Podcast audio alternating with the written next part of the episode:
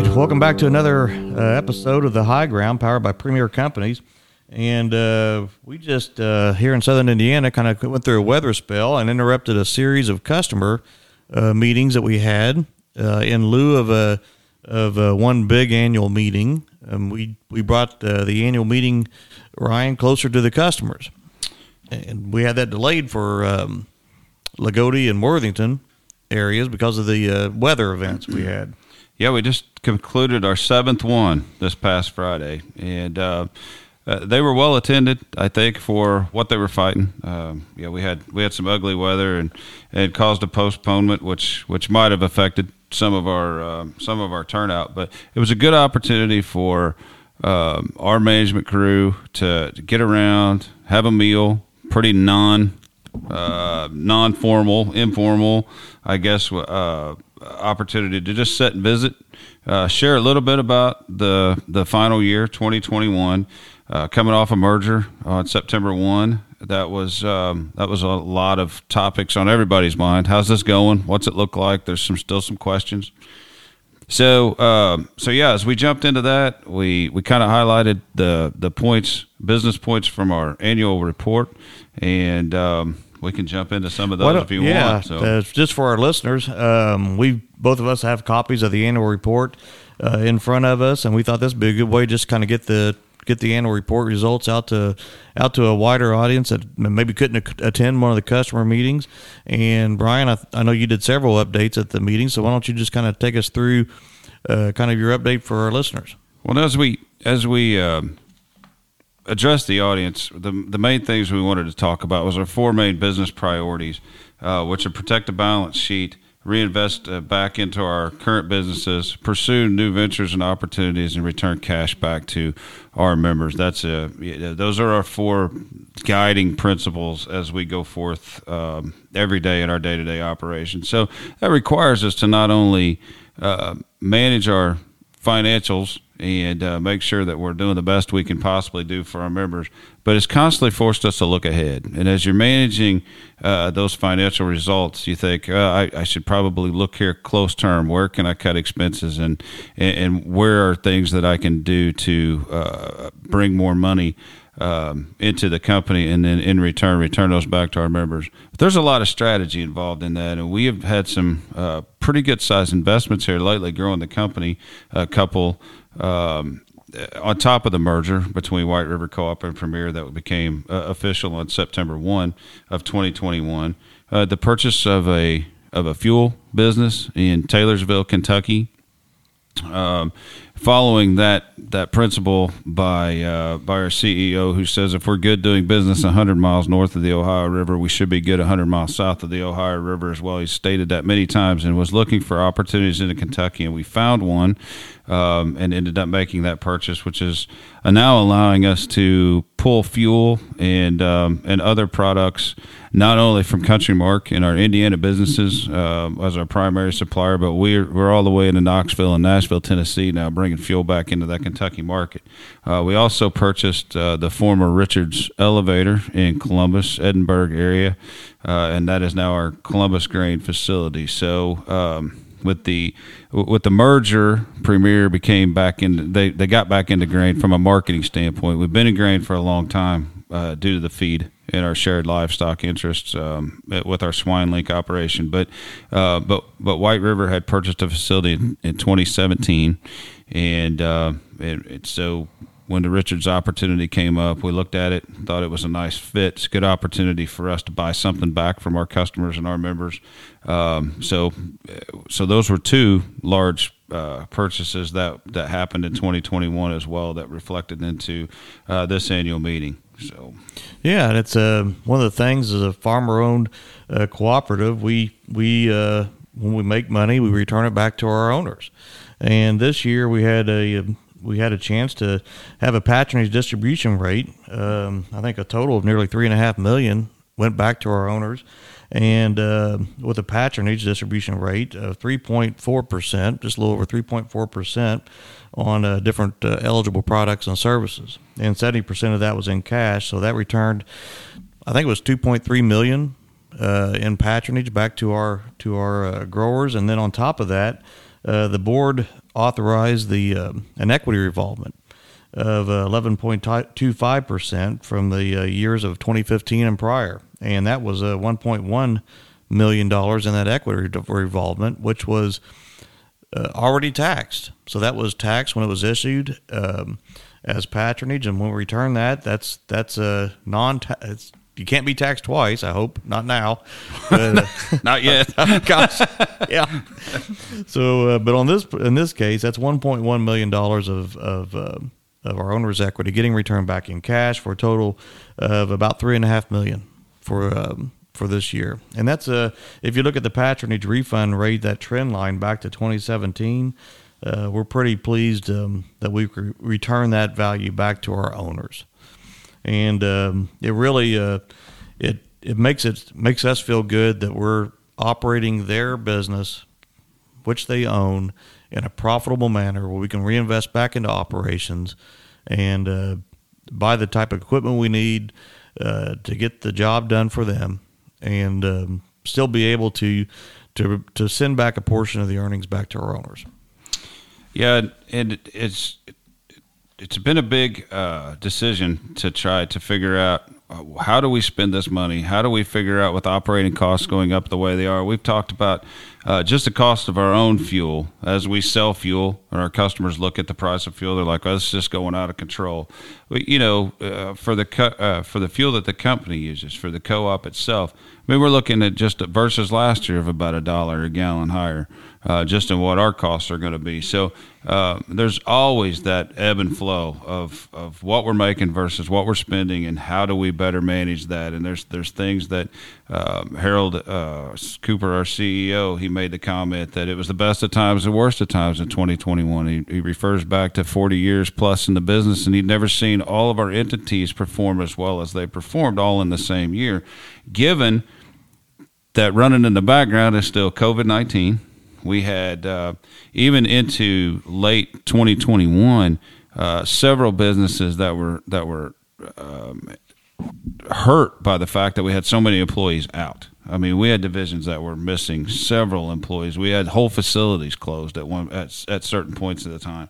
Um, supply chain still such a problem. We're dealing with it um, going forward with with chemicals. Uh, all of our customer farmers or uh, members are understanding that there's allocations on certain products, and we can delve into that if we need to. But uh, this trucking thing is is even more of a of an issue and things that we have to manage and help our customers manage. And if we learn, we can pass that information on. This trucking thing has just gone from taking a couple written tests and, and taking the driving test until you're fortunate enough to to pass it to now um, uh, probably at least 120 classroom hours of, uh, of of trying to learn how to drive a truck plus a driving test. And you know the cost of that has gone from a, a few hundred dollars to several thousand dollars now. And that's going to even affect our farmers. So as we learn more about these things that affect our business we can help and say these are these are opportunities we have to help our members and and pass that value uh, along to them. Because somebody somebody's going to have to figure this out and, and iron out some of these wrinkles. But yeah and it's as as Premier Ag, I mean, we're held to a we held ourselves we we hold ourselves to to a higher standard of doing it right and making sure our drivers have the right licenses, our our trucks are safe and and uh, you know they pass DOT inspections and and if it's broke, it gets fixed, and uh, that falls back into our safety. You know, we want to send all the employees home just as safe as they showed up. And through COVID, that was a that was a challenge. I mean, it was it was hard on each business unit. And then in, in the same time that we're doing these things, we're trying for our owners uh, to invest in in things that are still uh, progressively uh, trying to be in front of things like carbon and um, how that's going to work with a grower. And there's a lot of folks that are trying to get between the the end user or consumer of a carbon offset credit and and the farmer that produces it. And we're trying to navigate that space for them as well and that takes some investment, takes some uh, takes some time, and takes some a lot of learning on our behalf on how to how to represent our owners in that space. We broke out our annual report this year based on our uh, core values, and um, as we as we tried to highlight the things that um, that represent that we do that represent those core values. And one of the things um, that's that's fun as a as a farmer owned cooperative uh, this year, especially as we did uh, legacy, we were able to utilize a a farmer customer, uh, actually a couple brothers, in in our annual report who could go back and, and give testimony to, to four generations and almost five decades of dealing with the co-op and the fact that it's important to the to their operations and their growth and their progression into being the operations that they are today. Um, you know, and they can relate back to sweeping bins for the co-op back when they were 17, and now the operations that uh, that they both have. Even uh, they run them separately, but they that's still it's still one family. So uh, it was nice to it was nice to be able to bring those owners in and say. You know, and have them say, "This is a great thing. The co-op is a great thing. We own this company. We're proud of that." And then you know, and something else uh, neat on that is is we go into integrity and doing what's right for people, animals, and and uh, the, our environment. And one of the things we say in in agriculture in agronomy is what's what's good agronomically is always good environmentally. And with our swine link program, I think that generated as much interest as everything through the customer meetings was was how so we're participating participating in animal production and how how a, how a person can I mean the barrier to entry in grain farming is is pretty high for a young person to get started. And I think uh, the swine link. I, I, hope that by the end of the year we'll have 20, 20 uh, buildings in uh, swine link, and that allows a, a, a future farmer, a young farmer, to to participate in, in production agriculture and animal agriculture, to to enter the market and, and start a business now today. And it's if you're going to plant a tree, it's always best to do it 20 years ago, but the next best the next best time to do it is today, right? And so we're looking for opportunities to expand that division. And um, and uh, if you've got an interest, to give us a call. Yeah, we've been uh, blown away by the response to that too, as we've offered that out because um, you know it's it's now to the point where we may be getting to where we need to be very selective as uh, as we go forward and say, hey, you know, we, have got to look at contracts. How many animals are we going to sell? What is our intention? We want to keep growing, and if it's the right opportunity, we will certainly entertain that with about anyone. I thought it was the right opportunity. I was going to have my wife uh, kind of head up the swine link. In my mind, it was she was going to go out there and check the pigs, and uh, and uh, no, I don't think she had the same vision that I did for us. Assuming in your mind became a lonely place after did. you suggested that. Yeah.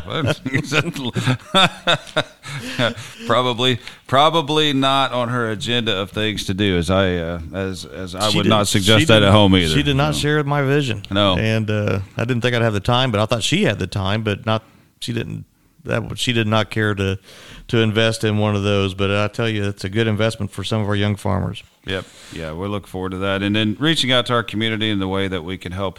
Uh, we highlighted the 4-H. Um, and how we uh, how we've been involved as well as uh, you know we have retail and uh, retail convenience stores uh, another piece of our business that um, uh, allows us to touch a lot of customers we talked about it with uh, LP we've got re- our reliable core value is um, laid out by um, our fuel department and our customer focus was laid out by our LP division, and the fact that as we as we go to this annual meeting, we're talking to farmers, generally members, um, but but LP and fuel and our retail businesses give us a customer touch point of so many people that aren't farmers, and uh, it gives us an opportunity to go out there and and show co-op value uh, to those who might not even be members and have them appreciate the fact that this, these guys are local. We know these folks in our hometown um, are continuing to spend money here, generate uh, more revenue, and uh, and build and focus local. And, and that every day we've we've had many of these meetings, many of these conversations on our podcast as well, and so many of the things that we deal with are globally affected. Yeah, and going back to uh, you know, kind of our non-farm customers, but also our future employees. Ryan won't may not be coming from a farm, and uh, as we look to uh, 4-H and how we sponsor that in the past few years with the 4-H Foundation, um, you know, and we're and we're trying to evaluate and decide how do we how do we set up opportunities for kids that may not come, are new employees or future employees that won't come from a farm. You know, they may not have the, um, they may not live in an area that has where they could have livestock. So they may participate in 4-H in different ways. And uh, how do we get connected? How do we get those con- kids connected into agriculture?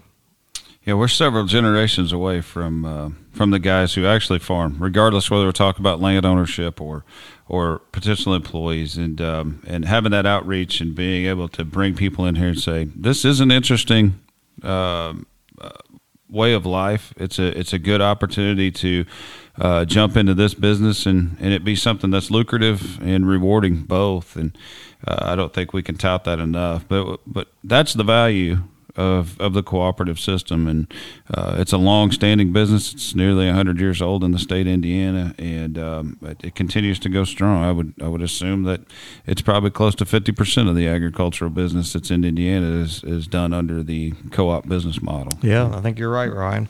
And I would, uh, as we just kind of flip through the annual report, I'd encourage if you want a copy uh, to stop by one of the branches or talk to your account manager or um, or stop by the office here and pick up a copy. And it's a pretty good read.